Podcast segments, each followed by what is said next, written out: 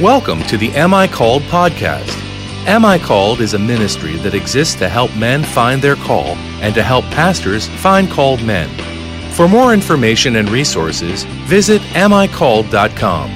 Now, here's your host, Dave Harvey. Good morning, folks. Summer has landed with a thud here in Tallahassee, Florida, as uh, the mid 90s become the temperature mark for the next two or three months. And this is the Am I Called podcast, and I'm your host, Dave Harvey. I first met Rick Denham at the Gospel Coalition Conference. I, I think it was about uh, six years ago. Rick is the president of Fiel Publishing, and, and, and that's the largest reform publishing ministry in Brazil. And Rick has been in the United States just finishing up a, a, an internship at Capitol Hill Baptist, home of Mark Dever and, and Nine Marks Ministry. But Rick and I became acquainted when he invited me to Brazil to join D.A. Carson and Mike Horton in conducting a couple leaders' conferences down there, which we did in 2013. But while we were there, Rick told me the fascinating story of his conversion and a somewhat remarkable story of how God built Fiel Publishing. So, Rick, it's great to have you with us today. Well, thank you, Dave. It's, it's great to talk to you again and, uh, and to be able to contribute with what you're doing. Thank you. Now, Rick, before we even jump into your story, um, you know, you finished the internship up at Capitol Hill Baptist. You know, why don't you give us a highlight of your time there? Well, it's it's been really exciting to be part of what they're doing and what Nine Marks is doing. And uh, CHBC has been inviting uh, people from around the world to come and, and basically land here in Washington and really have an inside look at the local church and uh, as part of that, we probably have to read around 10,000 pages. So it's one of those things that uh, ends up being really time consuming and it's quite a quite a challenge to be able actually to sit down and stop what you've been doing and really stop and listen and look at where the church has been historically where where it went throughout the last 500 years and where we're at today and and what if anything what needs to change as far as really returning to uh, really the Bible as our really our source to to just show us really what what, what how we should uh, build our churches. So for me, it was it was a fantastic experience. Yeah, that now that's interesting because you're Rick, you're not a pastor, but you took off a considerable amount of time from leading a, a major publishing company, working into every Portuguese speaking country in the world. Now, why did you do that?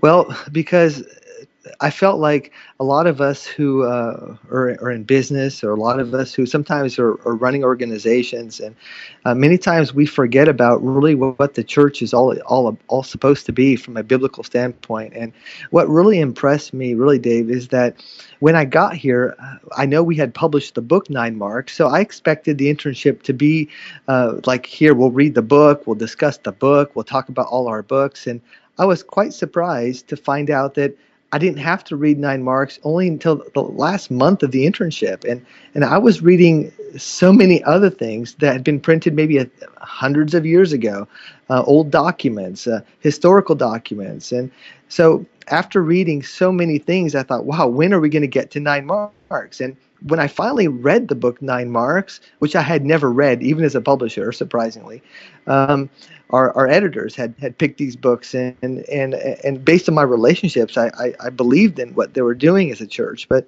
but actually, when I stopped to read the book, I thought, wow, there's nothing that he has written in this book that I probably could couldn't write right now. I thought everything I've seen and learned about the church are things that I'm, i actually could write if I was a writer. So there's nothing new in this book. So I actually sort of chuckled and I thought, wow. So so these are these things in this book aren't really Mark's ideas at all these are things that the church had historically been doing these marks and, and, a lot of which was forgotten. So that really impressed me and as and, and and made me so thankful that i could actually really get back to some of these basic principles of for example conversion. And that's something that the church uh, has to be uh, really made up with is people that are christians. So that's just an example.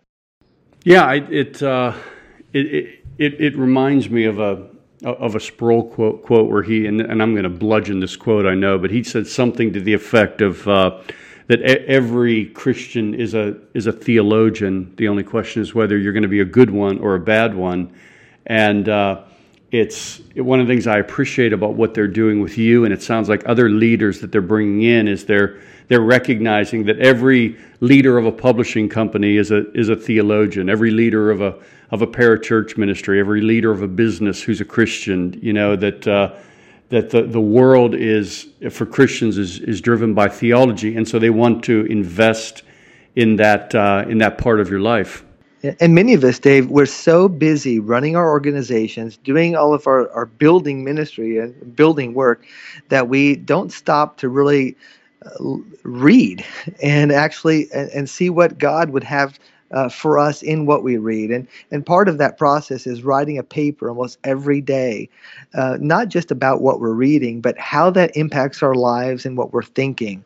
And that really is a humbling experience. And it leads you sometimes to tears when you read Charles Bridges and what he went through as a, in the 18th century and 19th century there, where in England, uh, just the, the office of ministry, uh, your calling, and what you write about, just that it's the most awesome call to be involved in Christian ministry. And, and today that's taken so lightly.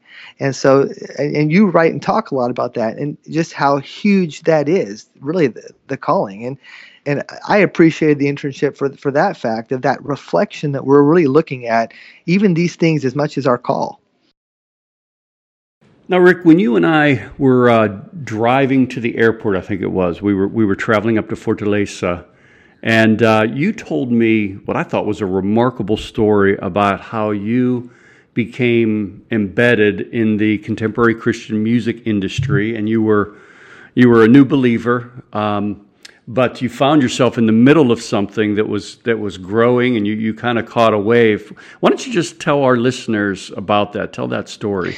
Yeah, like most missionary kids, you know, when you come of age of 17, you you you believed everything your parents taught you as a as a child, as a young man, but you really haven't really uh, taken Christ uh, really as your own, as your as as really your, the gospel as your own. You you're just sort of uh, trying to find your own way in a way. And and we I came to the United States and I went to college and in, in, in that time here in the United States, um, I actually uh, was playing soccer at a, at a Christian university, and and uh, because of eligibility for soccer, I had some time where I needed to uh, to not take classes, and so the school hired me to recruit for them, and that led me to traveling around in the Virginia area where my car broke down, and as God would use it, I ended up staying in the dorm with the guys from DC Talk and I met Toby, Michael, and Kevin, and and kept in touch with them after that visit there. And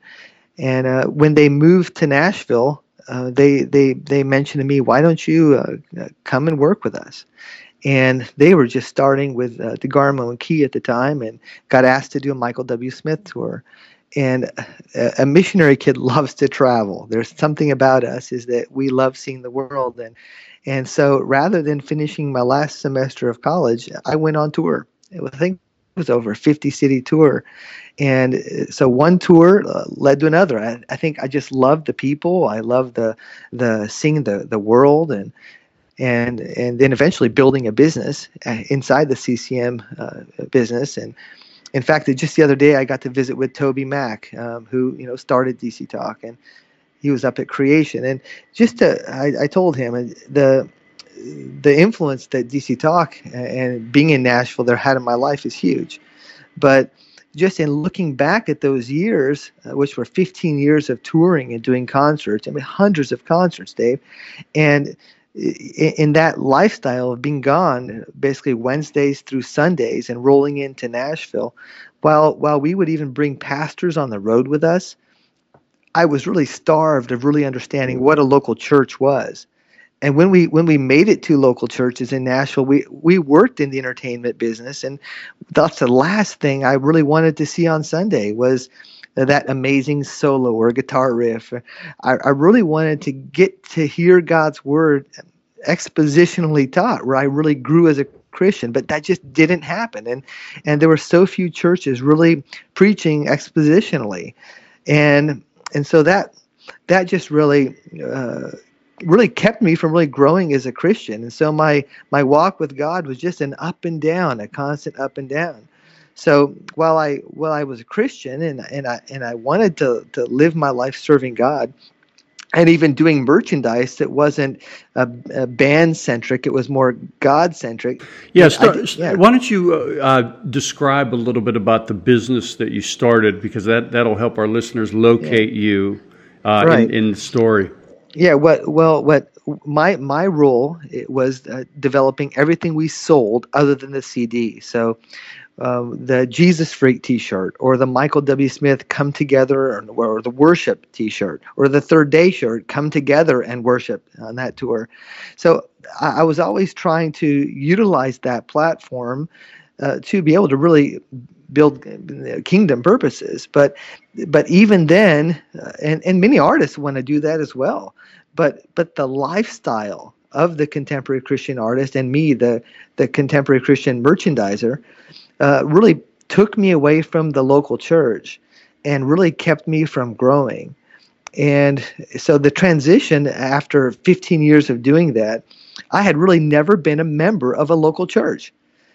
Uh, so so so we look at many people who we really love and who are sincere uh, Christians and we admire them, but it's especially hard for people that work for them to really be involved in, in a local church and uh, that that's one area that really hurt my life, and uh, and just and it hurts a lot, of other families. And divorce is pretty rampant among many people who work in the music business.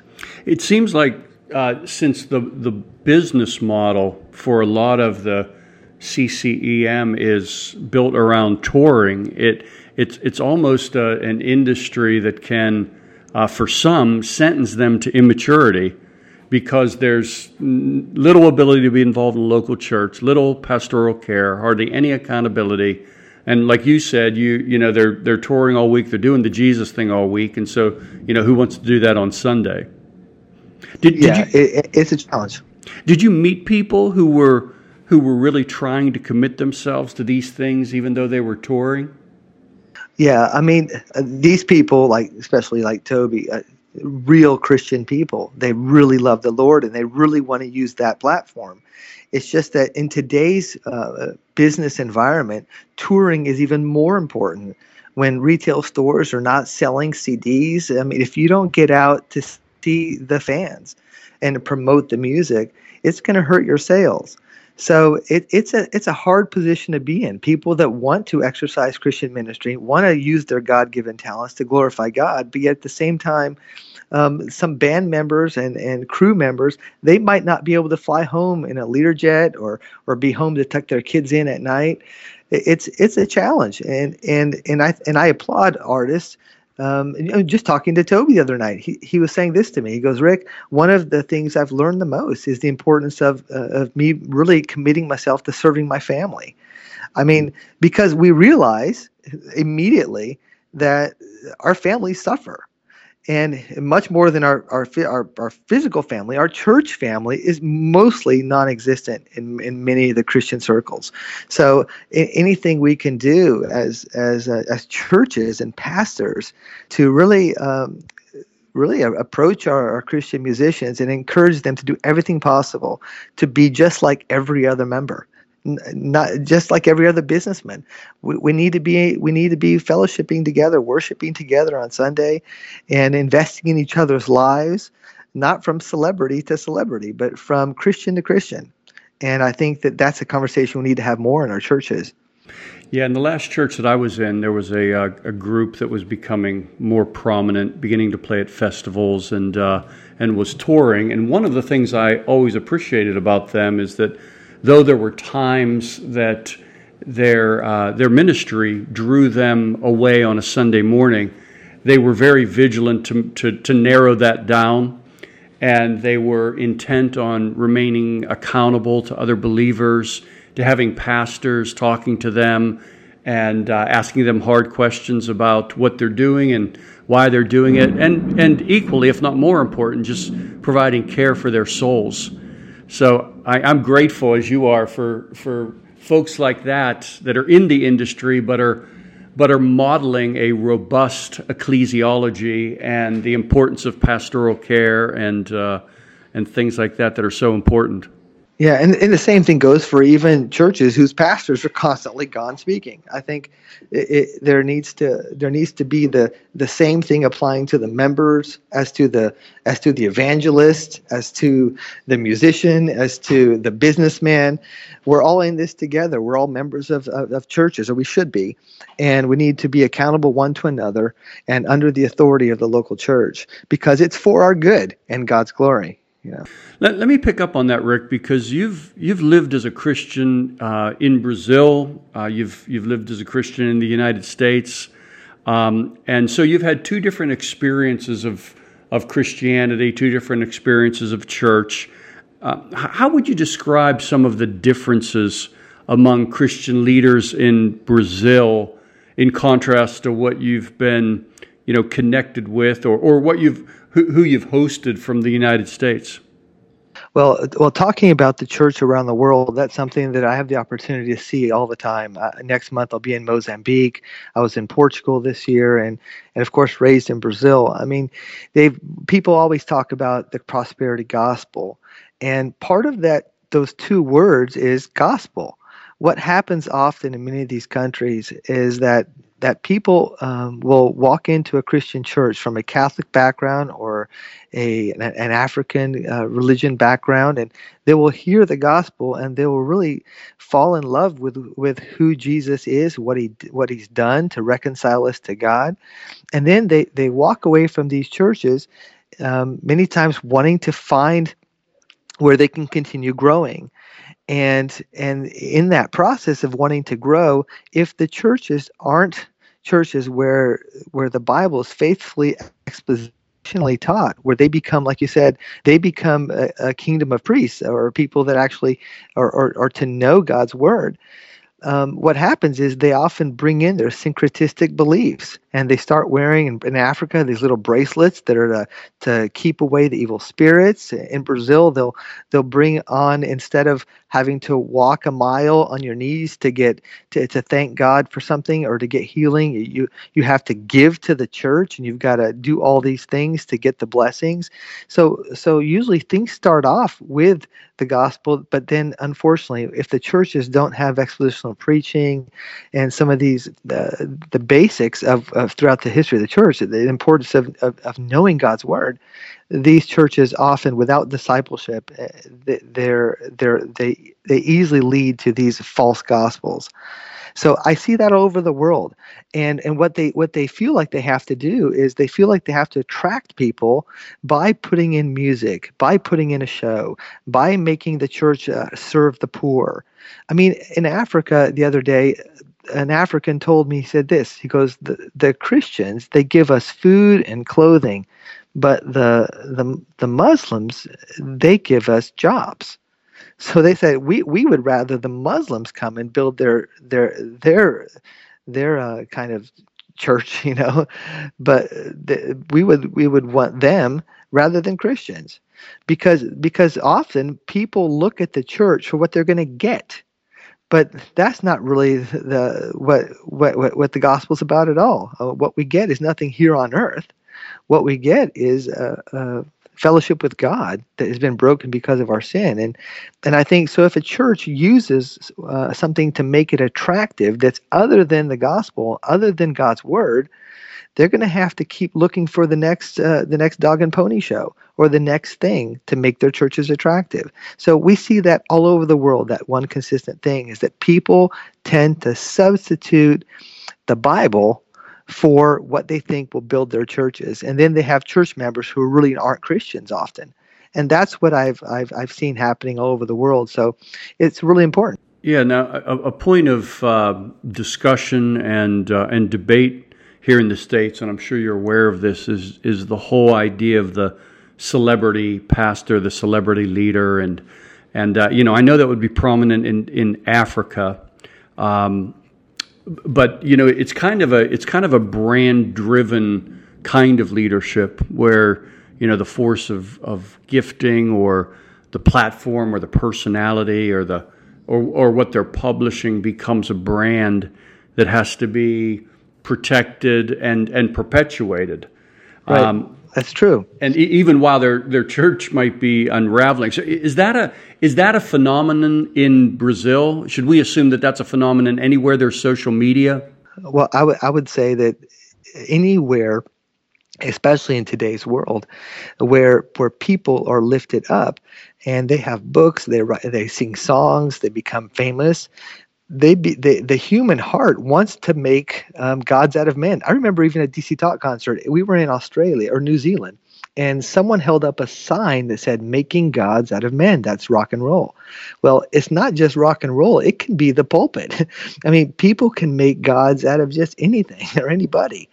And and but but but God has when He designed the church, He has set up some some uh, really things to protect it from becoming these idol factories. And one of those is a plurality of leaders, where where one pastor isn't greater than the other, he just has a different gift.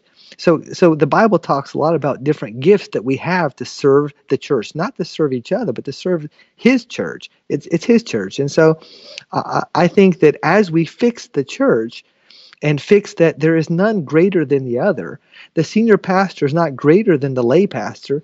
They all work together according to their gifts.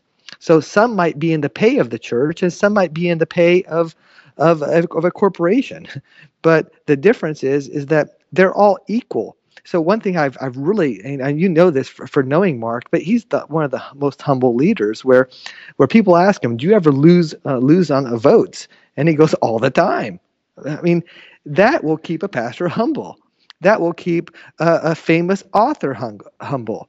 That will keep people humble. The church is designed that way. And so when people get to the, to the right church, uh, it'll really straighten thing, the, these kind of things out that we see uh, corruption getting involved all over the world, where you really have these God men that really tell people this is what God says you should do and not the Bible. Are there any ways that you as a as a publishing leader or or other publishing leaders you're aware of are there are there any ways that you're you're trying to help um, pastors who are writing avoid this?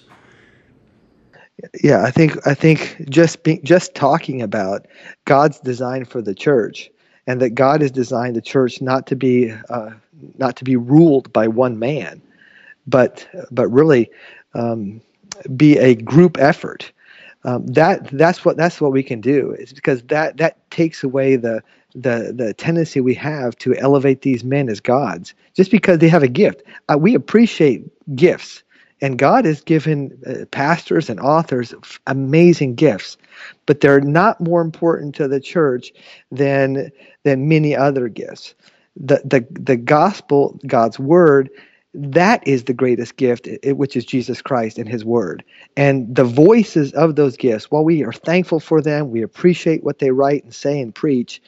Uh, that really, who gets all the glory is really, uh, really the Lord. Hmm. Well, speaking of gifts, Rick, I, I was there um, in Brazil on the night that they honored your father's memory at the at the Fiel conference, and uh, and part of that that recollection, that reminiscence, that that commemoration of him was uh, was the starting and the growth of, of Fiel Publishing. So, why don't you tell a little bit of the story of how Fiel Publishing started, and then also just how did it go from you know a, a mom and pop operation uh, to being able to bring in you know John Piper and and John MacArthur and Paul Washer and D. A. Carson and all those guys? Well, it, it's it's humbling to see how God uses the most ordinary people, and uh, and my dad wasn't a rocket scientist, and he was just an English teacher in college, and and his great and his parents were missionaries in China, and in the 40s they were they had to leave uh, communist China when it became communist, and they went and explored uh, South America where the gospel hadn't been preached.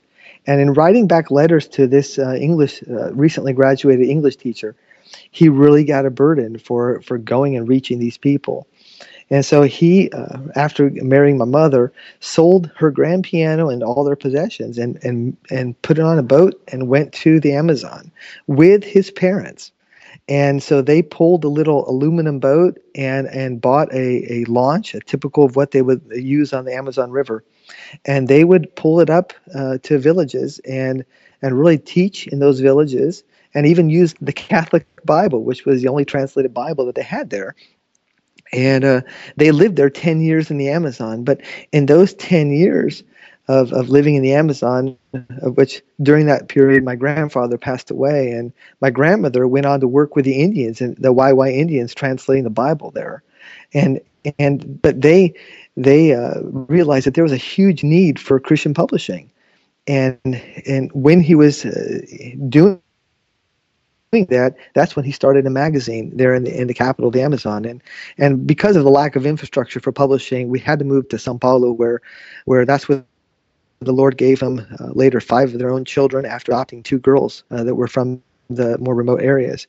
And uh, that's where Fiel Ministries or Fiel Publishing was born back in 1966. So that was a time where there there was no Christian bookstores. I remember as a child um, going from town to town in a converted bus that had a, a, a, large glass window where we would project Moody Bible Institute films on creationism and different things, and and we would sell books from the back of the bus.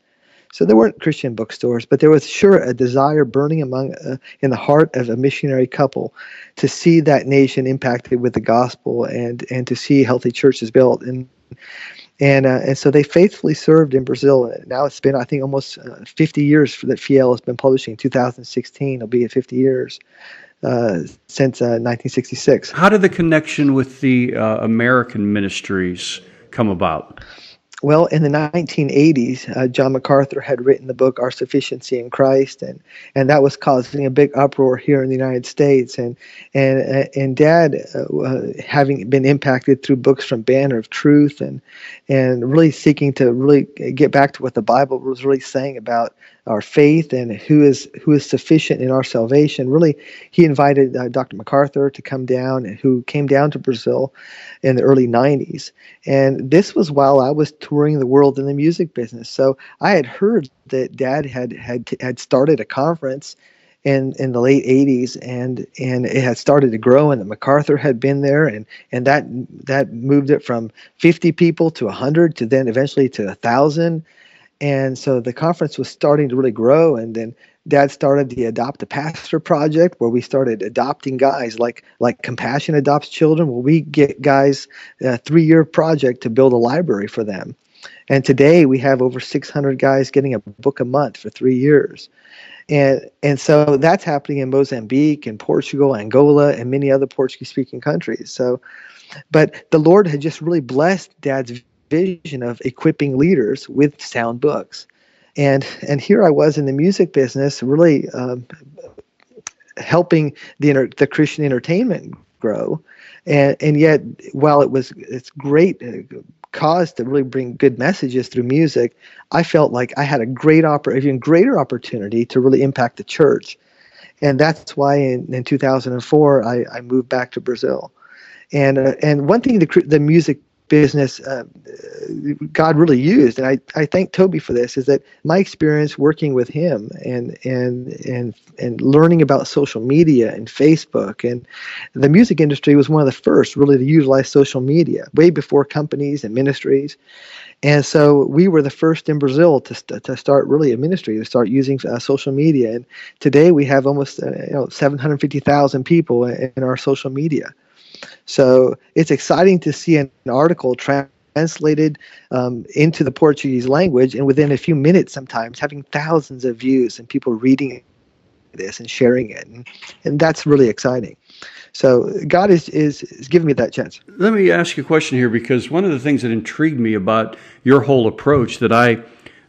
that, you know, I'd seen this a little bit in Desiring God, but it wasn't as prominent here in the States. But you have you have a marketing model where you give away a lot of resources for free. I mean, and I'm talking about books, not just messages.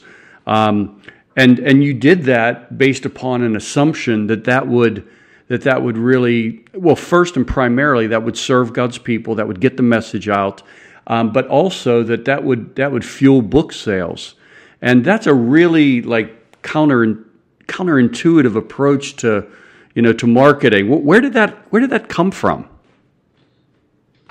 Well, I think we have to first build build a market or or build healthy churches uh, that that read and and and get get Christians uh, to or people that aren't Christians really to know the gospel. And so, as a missionary, that really comes from a missionary mindset that we're there to really to, to really create our market, so to say, for our books.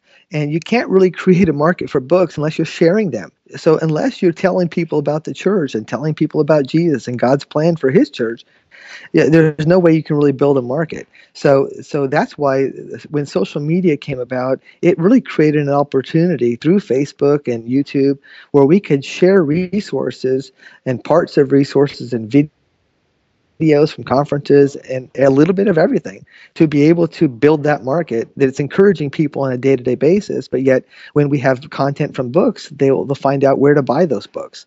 So we're, we're less concerned about just selling but more concerned about just uh, really sharing the gospel and, and seeing lives impacted for god's glory. Which creates an appetite then for uh, you know for the material that you're it offering. does yeah, uh, recently at the Gospel Coalition, I mean, we, we had an opportunity to to to with Nine Marks to pr- promote the idea of these download cards. So we're the idea is that you don't have to put a, a, a book free on the internet perpetually, which many people argue that that devaluates the book. And and I can say that if, if something is always free, people take it for granted. But yet, if, if, if, there's strategic ways where you can give away books, where there's limited codes for downloads, and you can really share that all around the world, um, things still keep their values, but yet people can be given a book. So I, I like the idea of, of people receiving things as gifts, whether it's at events or conferences, where they feel like it's a gift for them to use and to share, but yet they don't take it for granted. Hmm. That's wonderful. Um, Rick, I'm going to move to finish up here, but why don't you just give us an idea of, of what happens once you return to Brazil and you leave the States? What, what, what happens when you get back? Yeah, well, uh, a part of a missionary's job is to work yourself out of a job. and so it, it's I'm excited to say that that Fiel Ministries now um, is a ministry that has um, grown and beyond just publishing. Uh, the Adopt a Pastor ministry. We also now have online education we're partnering with academic institutions in America and in Brazil. Today, I found out we have over 4,500 people taking online courses like systematic theology, Old Testament. So it's neat that this is all being run by Brazilians. So we've been able as missionaries to be the catalyst for change, but not where the missionary is pastoring those churches. So my dad's approach was a very humble one to raise up indigenous leaders around the world. So he was at Fiel conferences and founding and starting churches, but he was never senior pastor and he was never the one up there teaching, but but really being the catalyst for change. And so that I have a great model and and that's to build up leaders. And that means that I don't appear other people do and most of all they see Christ and him glorified among all the nations. But it's it's really a missionary mindset that we we're not there to do everything. We're there to transition things. So so while I don't do as much as I as I used to, I'm able to be there on a supportive role, um, come up with ideas with them. Um, I'm excited to see that one of Brazil's uh, first systematic theologians is going to be getting a PhD here in the United States at a fantastic seminary. That they've even offered him a, a full scholarship there at Southern. So I can say that that's just a very generous thing that they really see the future of, of raising up these phds who are going to write more books. And so the partnerships so so that, that's one thing i can say to, to americans is how, how what does this mean to us here in the united states? I think that god is raising up other nations to really um, send missionaries and and and start seminaries and and but what america can play a huge part in that. And that's in coming alongside them holding the hand of the brazilian guy the African guy, the the the European, the the Asian, and saying we will do this together. It's not the American that's going to do all this alone. It's we're going to hold hands with leaders and Christians from all over the world. Our institutions will partner. We will train together. We will learn from you and what God's doing in Africa, and that'll make us better Christians, more experienced, and better uh, sharers of uh, and trainers uh, as we work together for the for preparing for Christ's return. So I think that's my message to our North American friends is let's partner with these organizations, with these ministries like Fiel and other publishers in Brazil. There's some fantastic other publishers. I mentioned Vida Nova is a is an excellent one that really producing great books uh, and training leaders. So as we think the North American church, let's look for churches to partner with, ministries to partner with all over the world, looking at these Christians who are coming out of there as people that have a lot to contribute to the spread of the gospel. If you're listening and you're interested in uh, in Fiel Publishing or their Adopt a Pastor program, or if you're interested in in reaching into Brazil or Mozambique or Portugal, um, check out Fiel's website. There's a there's a ton of material. There's a, a Portuguese speaking site or a Portuguese written site and an English one as well.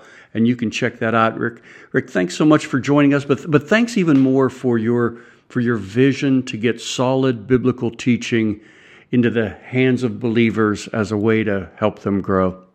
Well, it's a it's a privilege for us to partner with you guys, and, and thank you for what all you have done in, in, in investing. I remember uh, the book you have you have written on marriage, uh, when sinners say I do, and, and how God has used that, the amount of downloads that that book has received, and and how people have have many, written in many letters. God is really using these partnerships, and we give Him the glory, and we're thankful for that. Mm. yes, we are, Rick. Thank you. Well, this has been the Am I Called podcast, and I'm your host, Dave Harvey. And for more free stuff, um, articles and videos and stuff on leadership and pastoral ministry. Also, also there are other podcasts with folks like Scotty Smith and Randy Alcorn and Thabiti Anyabwile and well, just a host of other folks as well. Just just visit amicalled.com. And thanks for joining us.